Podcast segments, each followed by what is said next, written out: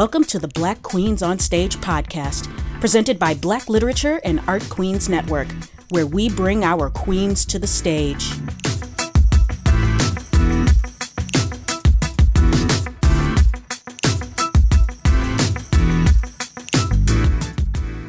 Welcome back to the podcast that honors and acknowledges Black women performers and discusses topics of diversity, equity, and inclusion. I am here today with one of my very, very good friends who I have deemed her to be a Rubik's Cube in the performing world, Sharday R. Davis. Hey, Sharday. Hello, hello, hello. Greetings. So it, this is just an inside joke for us, but because of so many of the things that Sharday has told me that she ha- knows how to do and the different performing arts that she has dabbled in, I've deemed her as the Rubik's cube. that's just how multifaceted she is and, and and it's just it's just so cool being friends with with somebody like you to have that many talents you know I mean, before we even get any further in, into this, just tell our listeners what art forms you're actually experienced in. Okay. I am an actor. I am also a singer and musician, and then also a dancer. And that's it? Just that? I swear that it was like so much, so many other things, but. like what, what else? Oh, you mean like martial arts, martial arts, directing, stage managing. I've, I've done all of those as well too. So Rubik's cube, Rubik's cube. That's all you are. okay, so I do like that nickname. Yeah, th- th- you're just gonna go by Rubik's cube from now on.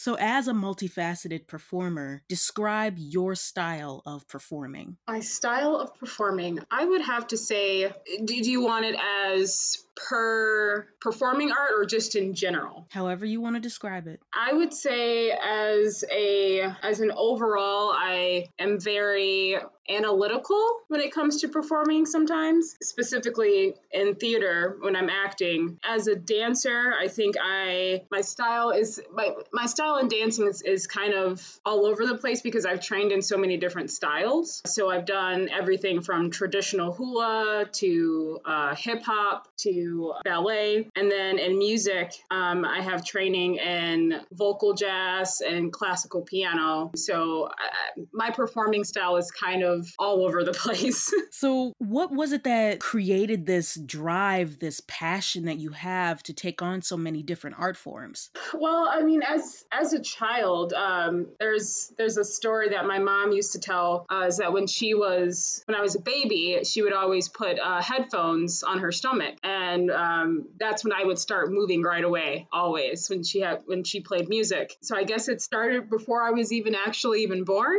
but um, as a child, having my mom was also a musician, and she was also very big into theater. She did both of those in high school, so she exposed me a lot to the performing arts as a child. Um, and that exposure, I I launched right into it right away when I was when I was young. I was going to theater shows at a very young age. And then shortly after, because I grew up in the church, my mom put me in every like choir and she had a lot of friends who were in the business as well. So as a child, I, I did some opera lessons from um, one of her friends that had did opera all over the world. I grew up in a church that are had a very big performing arts community. Our choreographer was someone who trained with ABT, which is American Ballet Theater. So I was just constantly exposed to performing everywhere I was. What kind of instruments did your mother used to play? Um, my mom played the bass and the drums. Did she did she ever get get the chance to teach you how to play the drums or the bass? No, she didn't actually. No, um, I think between graduating from high school and having me somewhere, she lost the passion for doing those types of things. And I guess her way of sharing that with me was to expose me to others that were either training or performing in those art forms. So, do you have like a preferred uh, art form or? Like, do you have a least favorite that keeps you entertained or a favorite that you just always have to go to? No, uh, I I love all of them. I can't see myself not acting or dancing or playing the piano or anything like that. So, when you do perform, what does your audience look like? Uh, is there like a difference in energy or reactions between particular audiences, between a black audience or white audience, men, women? I would have to say, in the uh, pointing more specifically to the dance world, here in Michigan, I feel that it, there's it, it's heavily female, and usually the female audience members are they at least appear to be somewhat familiar with going to a dance show and what all that entails. But usually, if you see a male in the audience, not always, but they are usually kind of fascinated about how everything's run and how everything is like displayed. And usually, if we have like a, a performer audience, like meet and greets at the end, um, they're usually like, oh, well, I've never been to a dance show before. I, I, I didn't know really what to expect, and that they're really kind of impressed and kind of blown away by the art form. So it, that that's always really interesting for the theater world, I feel it's usually pretty mixed between male and female. Going back to the dance, I, I I don't think in Michigan there's a big person of color audience that comes to see dance shows, which I would obviously like to see uh, that change. But I I think across the other two forms, it's pretty open as to what types of races you see at performances. So you see like a a nice mixture of black and white audiences um, at uh, like the instrumental performances and in in the theater performances? Yes, especially in the music performances. The theater is the one that's kind of in the middle. Depends on what type of show that I'm in. If it tends to be a newer playwright or a playwright that is a person of color, you typically tend to see more people of color show up for those types of performances as compared to maybe older works uh, like a Moliere or or Shakespeare. Yeah. Um. So, what kind of uh, short term or long term goals do you have in mind for yourself? Hmm. You know, with, with with everything that's happening in the world, I've been thinking a lot about this the last few months. Yeah, we've had like several conversations about this. you know, like uh, as a kid, my my goal was always to make it to Broadway, especially since you know I act, I sing, and dance, so that logically makes sense. But but recently, it, and probably like the last three to five years, I've really wanted to do more film, and I when I went to college, I do have film training. So um, it's something I've never actually really utilized ever in my career. Uh, so I would definitely like to do more film with the whole thing regarding Broadway. I, that's still a goal of mine, but I kind of want to branch out and do like the the out there things. So I know we've been talking, and I, I know one of the places that's come up is maybe going overseas to um, perform, going to Australia or like South Korea, someplace like that. So really, I'm just trying to fine tune and still learning and uh, adapting uh, styles and just trying to move on to the next phase in my career. So, what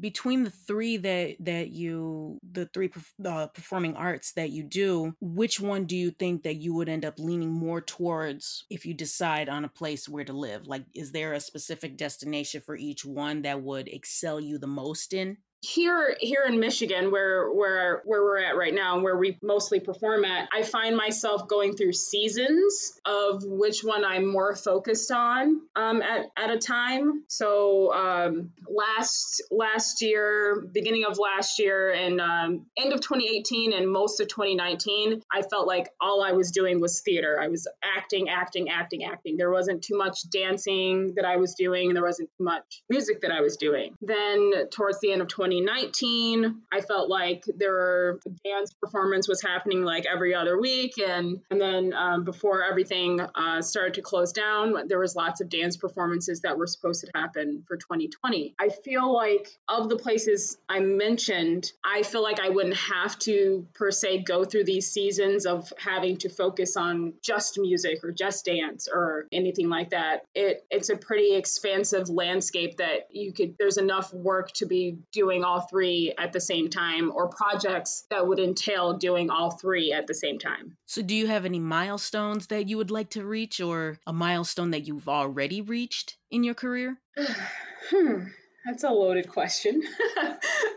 I mean, obviously, when I was younger, it was like, yeah, I want that Oscar and the Grammy, and and although I mean all those are great, and I'm if I get to achieve all those, I I will obviously very be very happy with that. But I just want to a milestone for me right now is just to be comfortable in the work that I'm doing and to produce it and get it out there so that my message can be heard, that I can share a little bit of me with the world and communicate with others. That's I think that's the biggest milestone for me right now. That's that's definitely a good one. I'm I'm right I'm honestly right there with you with the Oscar and the Grammy. You know, give me the EGOT. Just give me the EGOT right now. Yeah, know? yeah, we, we talked about that. Yeah, we de- we definitely want the EGOT. We want the EGOT for sure. And, um, and then we got to get the other one. Yeah, the Peabody in there too. So right, so we got to we we we we're gonna end up having to be writers at some point so that we can get a Pulitzer. So yes, just, just add them all in there. Put them all in the basket. We'll take it with us. Right. Put them all in there. now, now the art world in general is dominated by white people particularly white people who consciously or unconsciously don't make room for artists of color. Mm-hmm. Tell me what it's like as a black woman that's as multifaceted as you are, what that's like in the art world. it's um it's a constant reminder that there's still a lot of work to be done. that's that's the the sentence that came to mind. It's a constant reminder that there's still work to be done and that we have to we have to we have to keep doing this. We don't we don't get to give up. There are a lot of very talented people that are coming after us and that will come after us. And we will be we're, we're responsible for making that atmosphere a lot better for them. So what in particular is it like being a black artist in acting? What is it like being a black artist in dancing? And you know like what in particular like what stereotypes have you faced? In acting so we were talking about this the other day um, mm-hmm. in college it never occurred to me that my race could be an indicator for getting a role. I mean, outside of, you know, it saying and being noted that, you know, you're playing Harriet Tubman, so that should be a black person, uh, a black woman, you know, stuff like that. But uh, it never occurred to me that some people would have a problem with me doing Shakespeare, where uh, race isn't necessarily descriptive in the text. So uh, that was something that popped off for me in college with some of the casting that was done. My teachers were very open about, you know, casting who was right for the part or who was going to learn something from doing this part. And there was some backlash for them doing that because um, I got access, I had access to a lot of roles that typically would not be cast to um, a, a, black person, let alone a black female. So um, the first, actually, the very first show I did in uh, college was The Female Odd Couple. I got cast as, I believe, I think her name is Renee in the show. Um, and she was kind of like the very kind of uptight, like the friend that wants everything done in a, a certain way. And uh, some people didn't like that. The neurotic. Yes, yes. and some people didn't like that I was cast in that part, and especially in a, a, a play that doesn't necessarily specifically say like this person should be of black descent, this one should be of white descent. That was that was already like a thing, and I and I was very confused by it. I think one of the more backlashy moments that happened was uh, I was cast in a lead role for uh, Time of Your Life, which if anyone's familiar, Patti Played that has played that role. So it's typically played. I don't think I've ever seen it done, you know, played by a, a black female. So I got that role, and I remember our theater department kind of being turned on its side because here's this girl, you know, playing this part that Patti LuPone plays, and you know, I look nothing like Patti LuPone. So um, there was a lot of backlash over that, and that's when I realized that not everyone is going to be as inclusive when it comes to casting and that that was already my my my first experience with that. Moving into like the professional world it's interesting when you show up for certain auditions and you know let's say it's a shakespeare audition and you walk in and they're like oh well no that the, the this audition is the next day. And you're like no i'm, I'm here to to audition for the shakespeare play. You know this this assumption that because i'm black that i may not know shakespeare or want to audition for shakespeare. And that is uh, also very prevalent in uh, the the dance world. Uh, you walk into a big, usually in dance auditions, there are multiple uh, genres being auditioned for that day. So you might have musical theater going on in one room, you may have ballet in another room, you may have hip hop in one room, you may have urban dance in another room. And when you walk in and you sign in, and they're, you know, oh, oh, the hip hop dance audition is down the hall. And you're like, no, no, I'm here to audition for ballet, you know, so these assumptions that are still prevalent. and, and, you know, and, and, and it's, it's a, a microaggression to automatically assume that because I'm black, I'm there to audition for hip hop or urban dance. I think sometimes we envision the the racism as these very big, you know, exploited things, but these microaggressions are just as poisonous as these big, you know, exploited scenes that we see that are happening. Yeah, you know, and it it's it really does it really does get hard because mm-hmm. and, and i can't i can't even imagine what it's like for you especially with you being so so multifaceted as you are where you you had to endure with this three times the amount of times that i do because i'm just mostly concentrated in just theater but eh, but it's already hard enough where you co- where you constantly come across these daily reminders of how crappy people really can be and especially when they see how talented you are then it it really comes out. Mm, yeah, yeah, absolutely. Absolutely. So, explain a moment for me when you had the opportunity to work with a diverse group of people. I feel like I've been fortunate enough that most of the projects I've done have been pretty diverse. So I'm, I'm, I'm, incredibly thankful for that. But more specifically, like recently in the last few years, I just became a part of a company called CRLT Players. And it's a very, very, very diverse group of people, different races, different stages of schooling, people that have worked all over the country at Ivy League universities. I've it's I've learned so much from being a part of this com- that company and and one of the reasons is because it's so diverse on so many different levels. What kind of work does uh CTRL players do? Like tell us what CTRL means and what's the kind of work that they do? So, the acronym is Center for Research in Learning and Teaching. Um, so, they mostly do applied theater. So, we do a lot of work with, and it's based out of uh,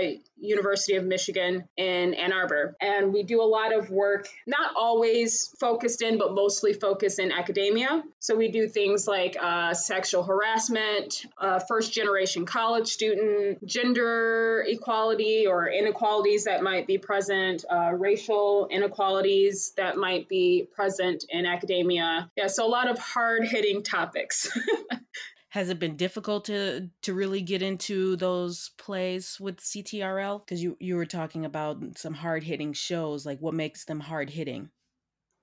Um, they're hard hitting because of the subject matter, but they're also hard hitting because of the way we present the shows. So we do a lot of uh, the word just escaped me. We do a lot of facilitation. There we go. That's what I was looking for.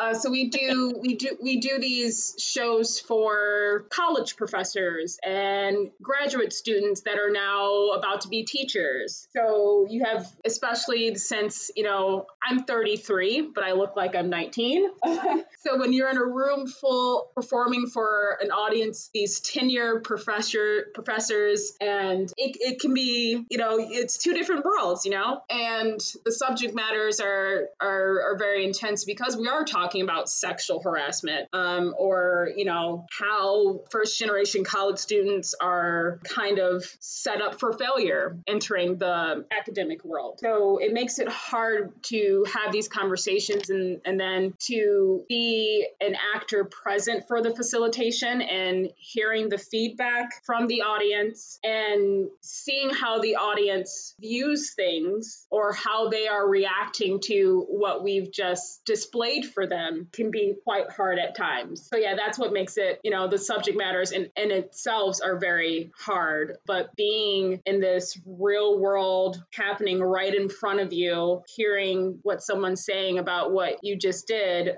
as as an actor can be can be trying at times. That does sound like it's really hard. Have you come ever come across a play that was uh, taxing for you personally? Hmm. Um, like something maybe that something that you weren't prepared for or something that left you a little shook more shook than you realized the one sketch we do with the first generation college students that that one is always shocking to me. And usually not so much in a guttural way but it's always interesting to hear like what some professors say and then you know and it, it makes all the work that we're doing that much more reward, rewarding and worth it in the end. So i remember one time in particular we had it was one of our first showcases for it um, so they usually have like a preview show, and then like we have our first show that's kind of like filling out if we need to change anything in the facilitation. And the first generation show is there's quite a few of us, and we all hold different perspectives in the show. And it was when all of us were up there and we were acting it, and one of the audience members, who was a, a professor, decided to correct one of the actors on something he had said in the middle of the show.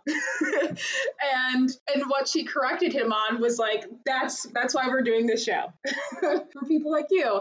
And some other times so there was uh, at the end a talk back session and the actors we stay present for those. And there was a professor who he meant you could tell that his heart was in the right place but chosen words that he picked to describe to, to describe first generation college students were problematic for all of the actors, um, those that were black and those that were non-black people of color and those that um, are white. We all had a problem with it. because the way he was talking, it was presented that he assumed that all first generation college students were black students and that all of those black students were from underprivileged um, backgrounds. Wow. So, and yeah, yeah. And like I said, and, and for all of us so i'm one of the newer players to the to the company. And so a lot of the other actors in the company have been there for years. And so we are all pretty good at reading the audience by now. And we could tell his heart was in the right place but not realizing that he's saying those words and how they're put together and how it's coming out it's like that's part of the problem you know? These once again these kind of microaggressions. You know he's like you know and, and once um, our leaders that are in charge of the company are very good at they'll come they'll come by after these kind of uh, talk back sections that are programmed into uh, the sketches and they'll ask us like did anything pop off to you that seemed off or that was you know was like you know red flag to you? And like we all were like uh yeah that that you know assuming that all first generation college students are black or and or underprivileged right there you know? And so they are they find ways and they construct construct ways really quickly to kind of address those problems right then and there. Because, like for me, for example, technically I'm a first generation college student by the definition of that. You know, my my father finished high school. He had no desire to go to college, so I don't don't have any experience from my father in the college realm. Um, and my mom, she had two associate degrees. So one of the definitions, there's two, there's many definitions of what first generation college students are, but the one that most people go by is that one or a parent or guardian finished a bachelor's degree. So I don't have that. So technically, I'm a first generation college student. I'm certainly not from an underprivileged family. You know, my parents were working class adults, but, you know, my family is by no means poor, but I just don't have the experience in the college realm that some other children might have if both their parents have bachelor's degrees or higher. And so we so addressing those types of microaggressions in these kind of sessions is always really fascinating to see where so many different people's head spaces are. God, that's fascinating. It is it's incredibly fascinating. Like just, it's like I said during rehearsals it's hard to like talk about, you know, sexual harassment and all these things, but when we see when we do the work and then we see these and we're sitting there and we're absorbing it not only as actors but as as real life human beings it's incredibly fascinating to see all these different perspectives from people of all races. And you know like i said that was a white college professor but we had a black college professor that you know we had we are like nope red flag. What what what that what she's saying there is kind of you know a microaggression you know? So it's incredibly fascinating. And you know that, that reminds me of the Black Actor Conference that I had on uh, June 19th. You know, it was it was it was fascinating enough hearing from other Black actors the different issues that they've come across. But what was even more fascinating was how um, receptive our fellow white actors were to the issues that we've had and how they were, how some of them were compassionate and empath- uh, mm-hmm. empathizing with us. And then just out, just to add on top of that, they they clearly just did not know uh, some of the issues that were going on. Some of them just did not know how detrimental that these issues were, that they didn't know that these issues even existed. Right. One of the issues during the conference that I actually brought up that nobody else on the panel brought up was color coded clothing in theater. And and me and oh, you, dear. me and here you, Here we go, here we go.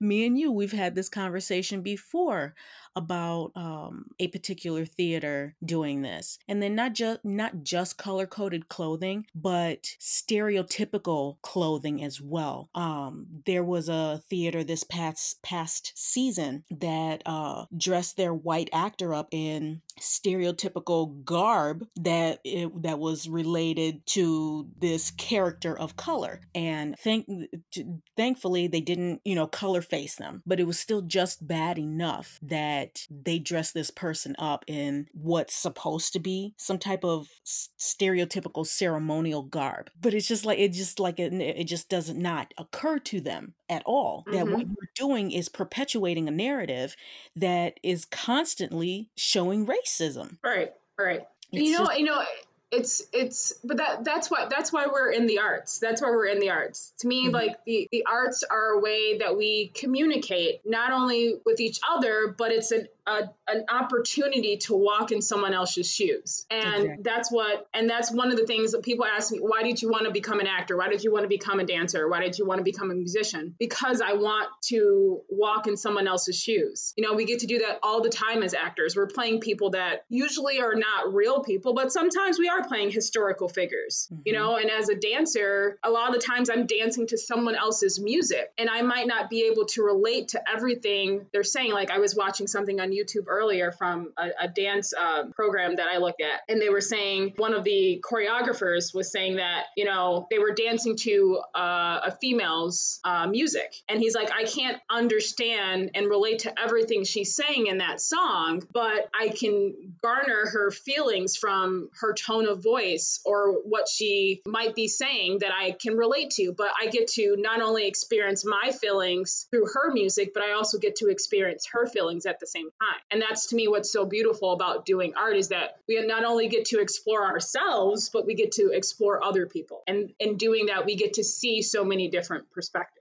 And, and and I agree with that like a thousand times infinity percent because it baffles me so much when I hear people say that art is not political. It is very much political art is art has always always and will forever be political statements. It will always be that. When when theater first was created it was to rally against the government in rome mm-hmm. you know? So it's like like for example when uh, mike pence went to uh, see hamilton and then the the entire cast of hamilton you know they didn't they didn't talk him down they didn't call him out his name or anything but they acknowledged him saying that we are here doing this show, sir, and we want to say thank you for coming to our show. But in, in reality, that was kind of like shade, like, we know your ass is here. we know that you're here. You're about to be exploited. But there was such a huge backlash from it. Mm-hmm just so many people, particularly the Republicans, that were saying that you're supposed to be doing a play, you're not supposed to be creating a political statement. First of all, let's make one thing very, very clear. They're doing a show about one of the founding fathers of the country. Yeah, so there has to be there has politics. to be some historical. Yeah, it has to be about politics. it's about politics. So how can you say that it shouldn't be political?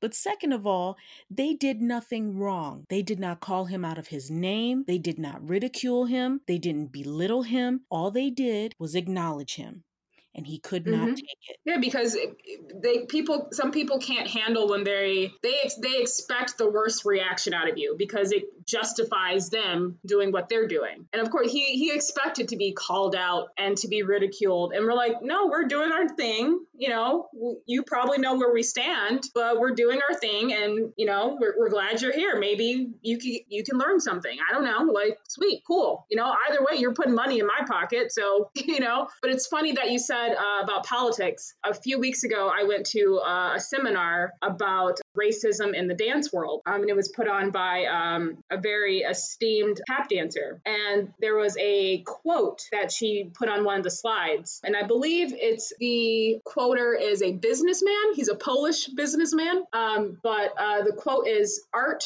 freedom, and creativity will change society faster than politics." Wow, man, that's heavy hitting. And I, I wrote that down because I was like, that's a powerful quote by a businessman, a Polish businessman. Yeah, yeah, absolutely.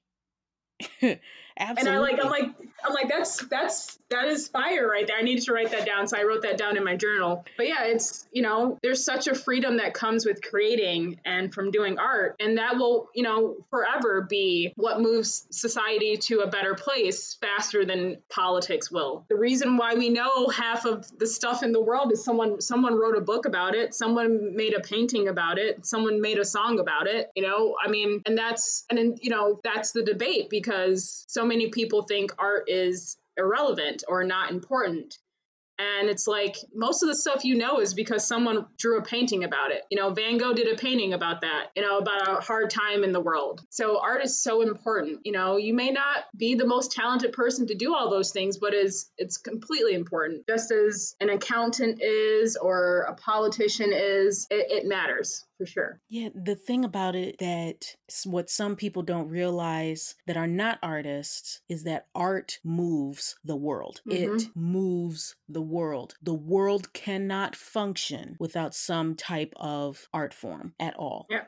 You're right. It would barely be able to uh, uh, function with just one art form. It, it wouldn't be able to function with just one, and that's why it's so important for for there to be so many different forms of art, so that way artists can find their niche and really concentrate their all into it. And then, quite honestly, that's what sparked this podcast. You know, I've only I only heard of like you know several different outlets: poetry, dance, singing. I barely knew much about burlesque. I didn't get into drag until my adult years. And then just just this past Juneteenth weekend, I came across a go-go dancer. Oh, Yeah. So awesome. I know, right? So, you know, it's just so it's so many different facets because facets is the key word here today. There's just so many different facets of art ma- that makes us as artists special because we can just explore and become multifaceted, right, Sade? Rubik's cube, Rubik's, cube. cube. I'm gonna I'm gonna start merch now. I'm gonna have my merch, my Rubik's cube merch. yep, we're gonna, we're gonna we're gonna get you some shirts, and we're gonna we're gonna so that you have a side hustle and say that I am an artist. I am a Rubik's cube. Yep, and uh, 30% of the proceeds go to Ashley. Ashley for coming up with the nickname. that sounds perfect. So, why don't you tell me a moment where you had to deal with a demanding or a difficult person? What made them difficult and how did you how did you interact with them positively? Hmm. You got stories. Yeah, that I which which one? Which one? Um um the No names. Okay, no names, yeah, obviously. There was a show that I did. Um, I was the stage manager for the show, so I was not performing. But some, it was very demanding because one, I was kind of newer to this this theater, and so I was still, you know, finding my footing and getting to know everyone. But the the show that we were doing was predominantly uh, a, a mostly female cast, and it was difficult in that trying to to get to know everyone um, because everyone else had you know known each other for years. Um, but it became more problematic in that the show that we were doing had a lot of historical references, and more in particular to uh, to Black culture, and so it, it became that I became the the uh, all knowing overseer of Black culture, the go to Negro yeah and i'm like um, i am not the beholder of all knowledge of black culture. There's many things about black culture i am unaware of or don't have experience in. But yeah so there were some things in the script that were regarding black culture in the south. And it was like well how do you you know one of the actors felt very very passionate i would say overly passionate about well i don't believe we should say this we should change this. And you know first off you know it's a a published play, so we can't just be changing things like that.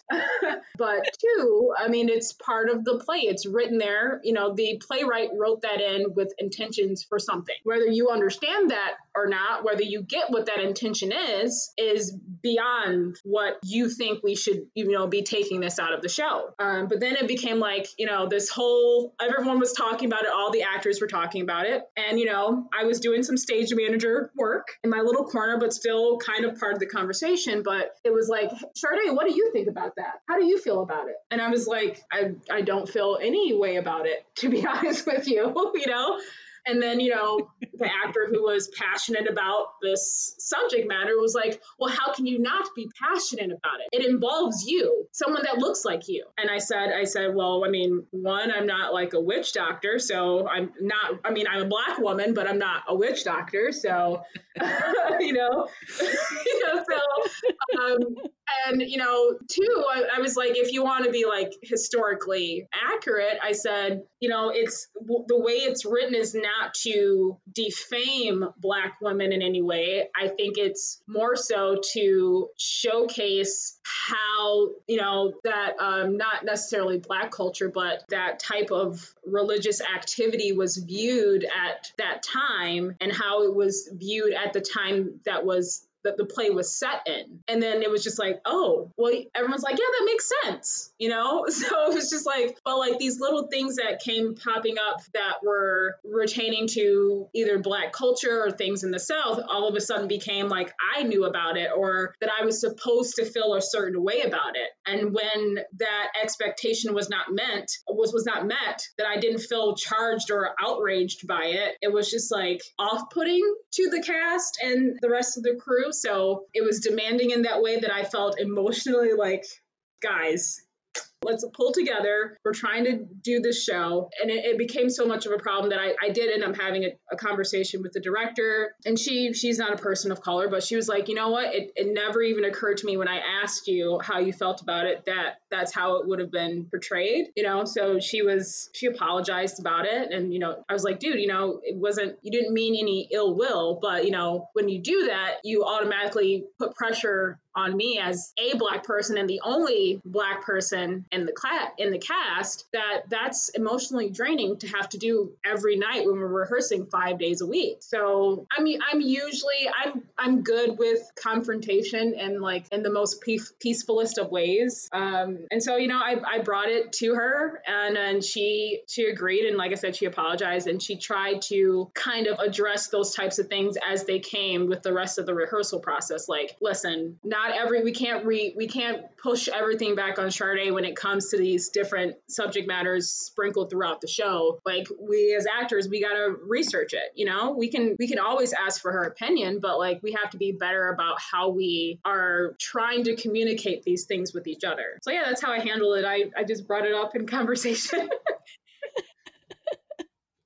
and you know you th- that's an important point to touch on when when your when your directors said um, we need to research it. One thing that that i have found especially during this covid-19 and especially during the the deaths of George Floyd and Tony McDade that when it when everything stirred up in the theater world, there were so many of my fellow white actors that reached out to me and, you know, was was asking me questions. And it's like, okay, well, you know, I don't mind helping you. However, there is a little thing called Google that yes, you can yeah. get yourself acquainted with. And there are, you know, exponential amount of articles regarding topics like this. So you can start from there.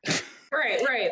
And I have and no it, problem. I have no problem helping or or uh, lending a helping hand in in certain situations. I have no problem with that. Um, I'm a very opinionated person, and over the years, I, I've learned to keep my opinions to myself. However, if, if something bothers me enough, I'm going to say or do something about it. Thus, me creating this podcast.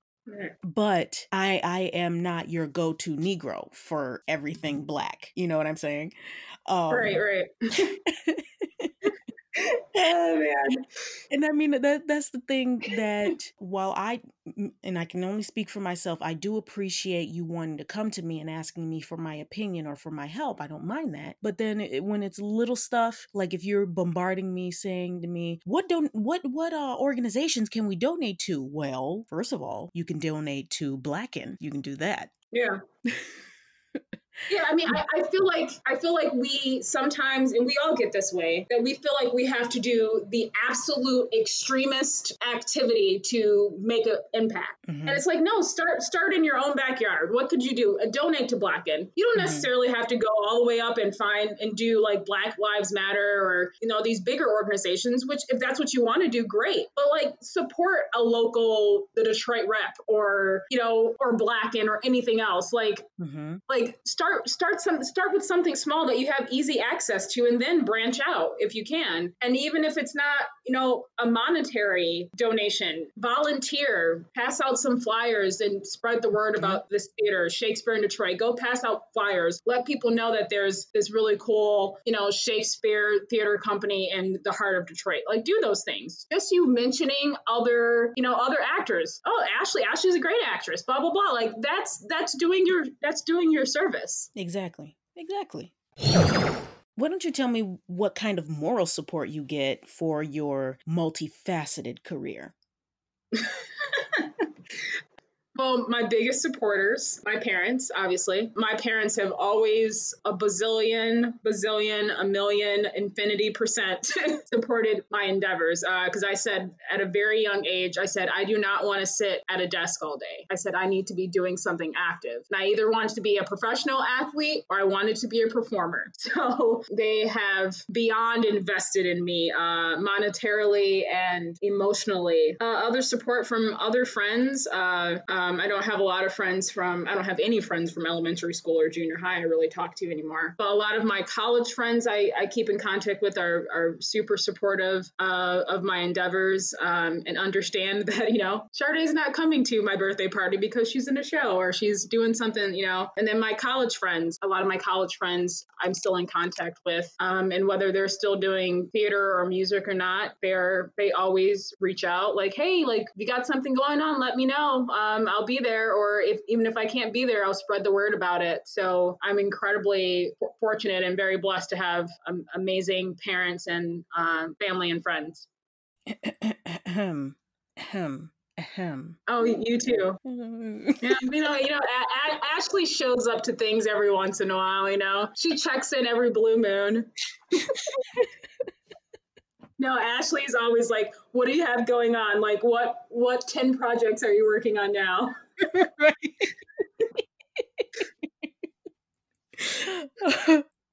So, what kind of advice do you have for aspiring Rubik's Cube artists such as yourself? advice. Okay. One, put in the work. You got to put in the work. Um, I, I, have this this quote that I I uh, talk with my friend Yolanda about, and I was one I was just ranting about it, and um, I was like, people want to be triple threats, but they don't want to put in the work. They want to be you know triple threats, but they don't want to do the work. They just want to do the acting training or you know something like that, but but you have to put in the work. It's doing all of the things that I'm fortunate enough to do. It it is it is a lot of work. You know, I mean, like earlier today, I I did like two or three hours worth of dance practice of random stuff. Then I you know went over some monologues you know and then after this i'll probably do some more dancing and play my piano for two hours you know? It's it's time consuming but if you want to do it you have to do it. Another thing is don't let anyone tell you that you have to pick one. I reached that point at a very young age because in high school i gave up everything. I didn't act i didn't do it i didn't do any acting i didn't do any music i didn't do any dancing. I also i gave up all sports. I did nothing for the first time in my life. I went to school and I came home. And I was because I was battling, you know, I'm in high school now, I'm going to have to pick one of these things to do. And I was like, but I don't want to. But, and everyone's like, no, you have to pick one. You can't be, you know, a dancer and a singer. You can't be an actor and a dancer, you know. And then I came to this c- conclusion one day is like, why can't I? Why can't I do all three of those things? There are people on Broadway doing all three all the time. Why, why is that not, why do, why don't I have access to that? Um, so yeah, I mean, if you're really passionate about it, um, if you have the talent and you're willing to put in the work, you can do all three. You can do a, you can be a music producer, a dancer, and an actor. Absolutely, you can do it. And then other advice is just keep at it. You know, you'll go through phases. You know, especially depending on where you're at, that you might have to go through seasons of kind of mostly focusing on acting or kind of mostly focusing on dancing. But even if you are weighed down with one for a season, still keep up with with the other stuff on the side. Now, this is the section that is called the Queen's Request.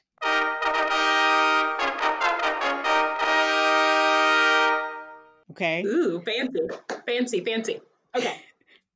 So, recommend to me one or two Michigan Black women artists of any genre that we should be keeping an eye out for. Whew. Ashley Lyle. oh my goodness. Ashley Lyle is amazing. You should definitely check her out. She's very experienced, multifaceted actress, organization uh, owner of Blacken, if you haven't heard of her. So that's theater.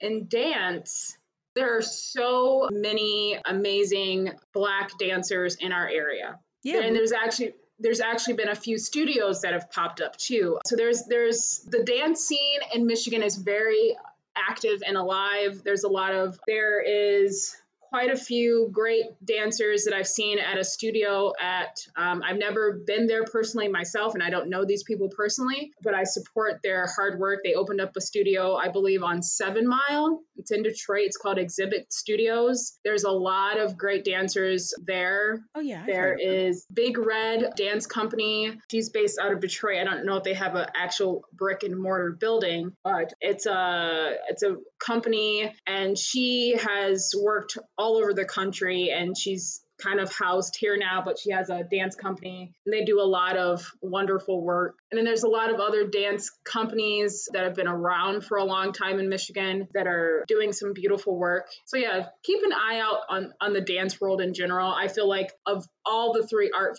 forms here, I feel like dance is the least talked about in the performing arts world in Michigan because people go to see music shows from all different all over the place in Michigan and people people know that theater exists, but there's a lot of really great dance companies in Michigan that are housing some beautiful black bodies and other people of color. We're we're always going to keep talking but i really did enjoy this talk. I feel like I, I i was able to disassemble the the this rubik's cube of a friend of mine you know and really find out you know the things that make this artist tick. So i uh i appreciate you sitting down with me and taking the time out to talk with me about this yeah, thank you for having me. No, it was it was really enjoyable, and I, I had a blast. This was an absolutely blast. It was a lot of fun. Well, I'm I'm so glad. I'm glad that you enjoyed it. yeah, I really did. Like, I'm like I'm inspired to go like do something right now. Good. What, what? I mean, you're probably just inspired to take up some other art form, right?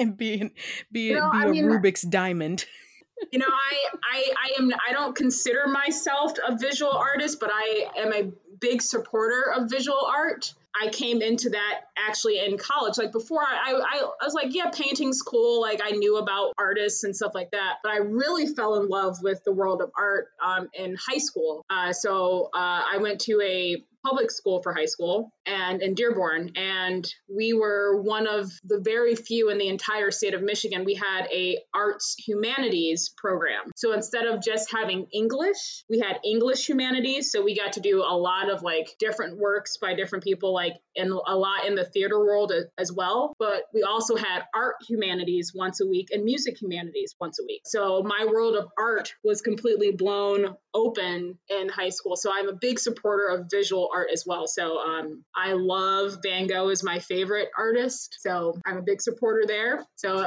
do art. Everyone do art whatever way you can. You don't have to make money at it, but if it's a hobby, just do it. That's good advice. I like that. but I do, again, I do paint. I do paint occasionally. So, but thank you so much for having me. Of course you do. Of course you do. Thank you.